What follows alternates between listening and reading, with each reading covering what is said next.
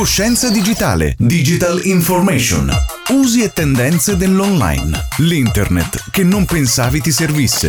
A cura di Alessandro Missana di lasimix.it. Amici di Radio Tausia, benvenuti in un nuovo episodio di Coscienza Digitale in collaborazione con Alessandro Missana di lasimix.it. Benvenuto. Ciao, è un piacere essere qua. Pronto a rispondere alle domande di oggi? Prontissimo. Eh, la scorsa puntata eh, abbiamo trattato eh, la tecnologia e la presenza online, sia delle persone fisiche, chiamiamole così, sia delle aziende. Quest'oggi vorrei chiederti intanto a che cosa serve un sito e come deve essere un sito web per un'azienda.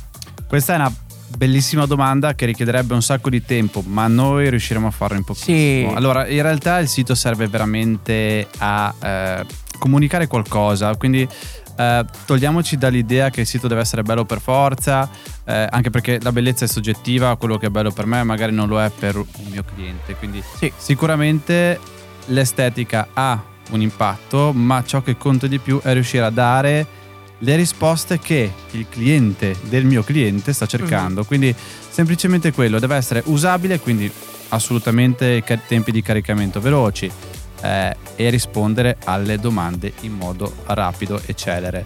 L'attenzione media di una persona su internet Sì. è bassissima e se noi nei primi 3-5 secondi non riusciamo a rispondere a ciò che una persona sta cercando, è probabile, è possibile che questa se ne vada. Quindi Cosa serve un sito? A dare le informazioni che una persona sta cercando e come deve essere, deve essere strutturato in modo che quelle informazioni arrivino il prima possibile a chi sta cercando. Queste sono le due cose fondamentali. Poi da lì nasce un mondo, come ti dicevo Eh prima, sì. però la base è questa.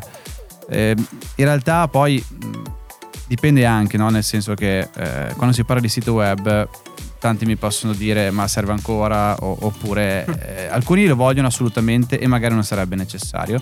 Altri invece che sarebbe necessario dicono ma no non serve perché tanto abbiamo la pagina Facebook e via dicendo. Sarebbe tanto da discutere. La realtà dei fatti è ho un'azienda devo comunicare online perché online ormai ci devo essere.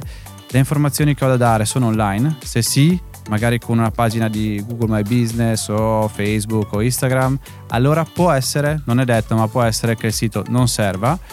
Se invece dall'altra parte non riesco a dire tutto quello che ho da dire lì, devo per forza avere il sito.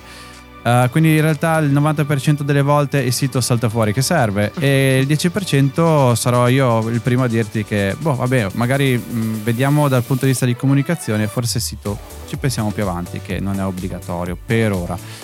Uh, quindi mh, io mi sento di dirti, darti questa risposta in poco Mhm. tempo, ehm, né più né meno questo, Ok. semplicemente. Una via di mezzo. Poi si parla tanto anche di velocità eh, del sito perché siamo abituati ai mega colossi che caricano in pochissimo tempo e Mhm. noi dobbiamo rincorrerli effettivamente. Guardavo il documentario su Spotify, Sì. non so se hai visto su Netflix, eh, che il programmatore originale, eh, l'ideatore quindi... Ah sì, l'ho visto, l'ho visto, eh, sì, sì, sì. quello dei 200 millisecondi Allora, era roba lì- 250 e no deve Quella roba lì è un po' da malati secondo me, però eh, allora il principio ci sta. Poi in realtà non so se nella realtà sono riusciti veramente a fare questa cosa, anche perché hanno riscritto un protocollo del TCP Sì, UDP che, boh, eh, eh, Dio, È complesso, è è co- complesso. eh, sì, molto.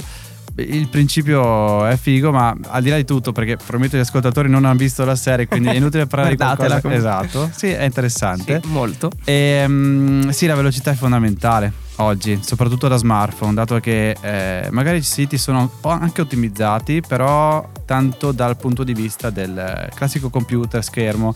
Invece il traffico arriva all'80% da smartphone, quindi noi dobbiamo pensare come prima cosa lì. E lì la velocità fa la differenza.